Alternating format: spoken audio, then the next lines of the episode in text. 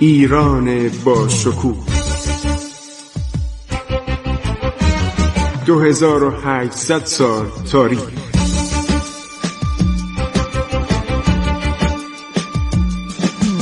عبور از تاریخ.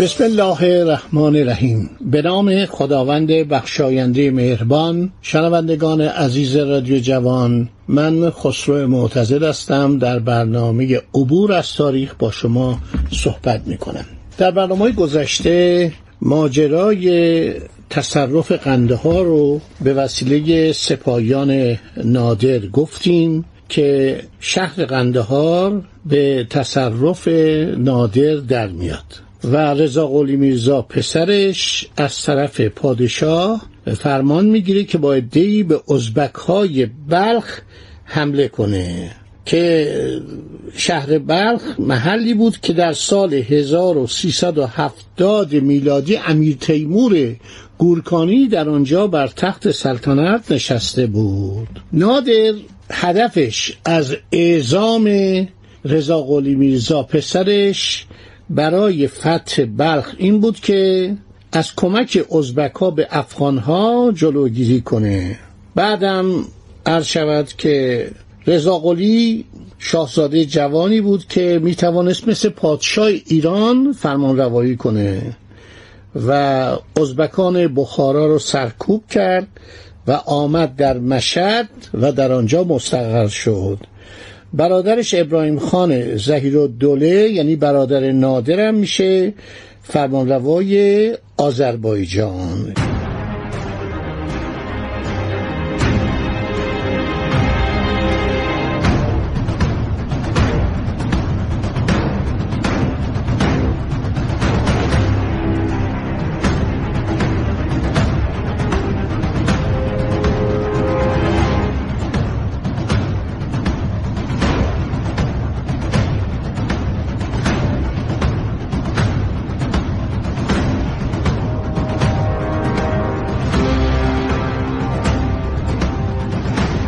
هر شود که نادر هدفش این بود که به طرف هندوستان لشکرکشی کنه. برای اینکه محمد شای گورکانی پادشاه هند چند سفیر نادر رو که رفته بودن برای بردن این پیام که شما افغانهای یاغی و کسانی که در ایران مرتکب قتل شدن قتل عام و کشتار و غارت مردم راه ندید و به اینا پناهندگی ندید. دولت هند در آن زمان یک دولت خوابالودی بود. یعنی دولتی بود که دقیقا دهه های احتضار سلسله گورکانی هند یعنی جانشینان امیر تیمور لنگ که هندوستان هم گرفته بود این دوره داشت سپری می‌شد. و به جای اینکه سفرهای ایران رو بپذیرند داره که رابطه ایران و هند در زمان صفویه خیلی عالی بود. همونطوری که براتون گفتم شاه تماس پمایون پادشاه هند رو به تخت خودش بازگردونده بود. سپاه فرستاد بود و او رو بر تخت پادشاهی هند استوار کرده بودند. در دوران شاه عباس هم رابطه خوب بود. شعرهای ایرانی می‌رفتن در هندوستان مورد لطف و توجه قرار می گرفتن یک خانوم تهرانی از همین شهر ری و تهران میره و میشه همسر جهانگیر پادشاه معروف گورکانی. یکی از بزرگترین پادشاهان هندوستان بوده و این خانم تهرانی مقبره بزرگی براش درست می‌کنن. که همون تاج محله و هنوزم این مزار مورد حیرت و شگفتی سیاهان دنیاست. عرض شود که نویسنده معروف آمریکایی که در اینها رمان می نوشت تاریخ و رمان. چون آمریکایی ها زیاد علاقه به تاریخ خشک ندارن.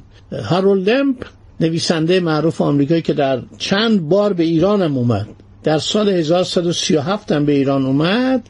کتاب های زیادی درباره تاریخ ایران نوشته و یکی کتابی است به نام عروس هند که سرگذشت این خانم تهرانی رو از قراء تهران بوده که آن زمان به اصطلاح یکی از بلوک شهر ری بوده. تهران یه قصبه خیلی قدیمی بوده از خیلی قدیم. اسمش بوده حتی این کلمه ری به نام رگا در کتیبه های دوران هخامنشی هم اومده.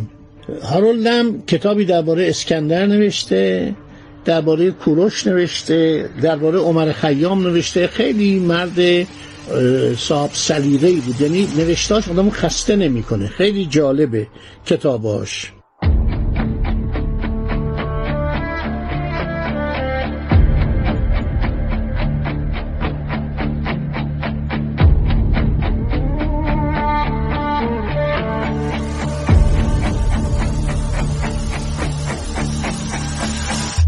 خب در زمانی که نادر در قندهار بود محاصره خسته کننده قندهار که بالاخره حسین قلیجایی برادر محمود تسلیم شد و خواهر او به عقد نادر درآمد. نادر یه سیاست عجیبی داشت سیاست شگفتانگیزی بود. دشمن رو تبدیل به دوست می‌کرد. یعنی شما در سپاه نادر شما سپاهیان لزکی می‌بینید سپاهیان ازبک بودن سپاهیان خیوه بودن موقعی که هندوستان رو می‌گیره از نیروی دریایی هند از کشتی سازان بندر سارت. ادهی میره در بوشهر ابوشهر یا بوشهر مشغول کشتی سازی میشن. همه جور عرض شود که مللی که به وسیله نادر فرمان روایان آنها شکست میخوردن گردانهایی هنگهایی به ارتش نادر میپیوستن کمان که افغان ها کم کم اومدن و جزو سپاهیان نادر شدن چون نادر بدون تفاوت یعنی واقعا یکی از عجیبترین سلاطین شرقه هیچ فرقی نمیذاشت بین مثلا یک ایرانی یک افغانی یک نفر هندی یک نفر لسکی و یک نفر عرض شود ازبک. همه اینا در سپاهش بودن. با اینها مهربانی می‌کرد. اینا واقعا جان نساری انجام می‌دادن. همون افاقنه ای که نادر بارها اشرف افغان رو در هم شکست و از کشته ها پشته ها ساخت. یک واحد لشکر کامل در سپاه ارچود نادر بودن تا لحظه کشته شدنش. آزادخان و احمدخان درانی و اینا همه جزر فرماندهان ارتش نادر شده بودند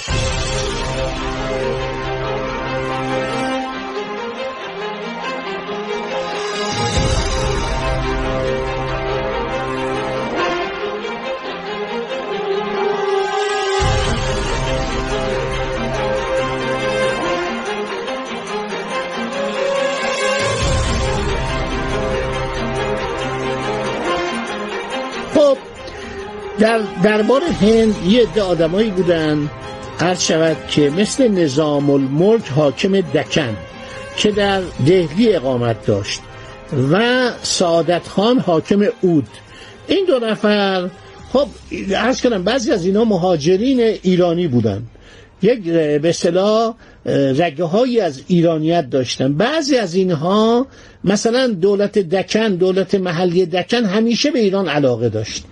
حالا نظام الملک حاکم دکن که در دهلی اقامت داشت و سعادت خان حاکم اود طرفدار ایران بودند نادر که در توطعه چینی و داد و ستد استاد بود متوجه میشه که نامه هایی براش میاد که میگن آقا حرکت کن شما بیا. این محمد شاه یا آدم عیاشیه یا آدم همیشه در حالت نشع و خماری حرمسرای بسیار بزرگی داره و ارتش ما ارتش ضعیفیه و ما دوست داریم که ما تحت عرض شود که لوای ایران پرچم ایران قرار بگیریم. خب دوستان تا همینجا رو به خاطر داشته باشید در برنامه بعدی. براتون میگم که چه اتفاقاتی میفته و نادر چگونه حرکت می‌کنه به طرف اول کابل و بعدم به طرف عرض شود جلال آباد و و بعدم به طرف خود عرض شود که دهلی. و یکی از بزرگترین کشورگشایان عالم میشه. کسی فکر نمی‌کرد یک سرباز ایرانی با هشتاد هزار نظامی بتونه بر یک کشوری که فقط 300 هزار سپاهی آماده کرده بود در دشت کرنال عرض شود پیروزی بجوید. خب الان از نظر اخلاق دنیا جنگ طلبی کار خوبی نیستش.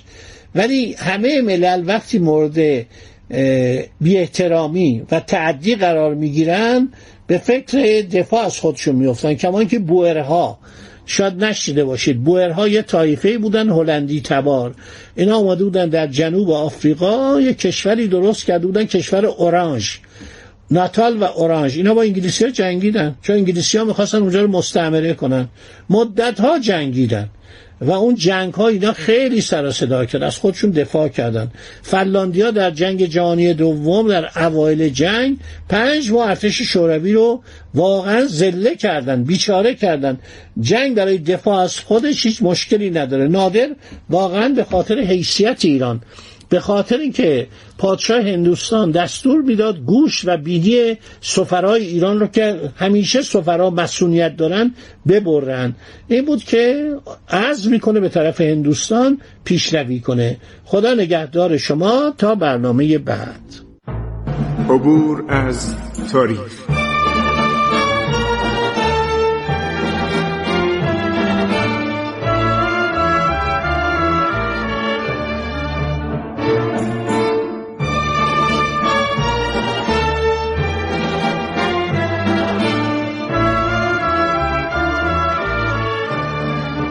ایران با شکوه.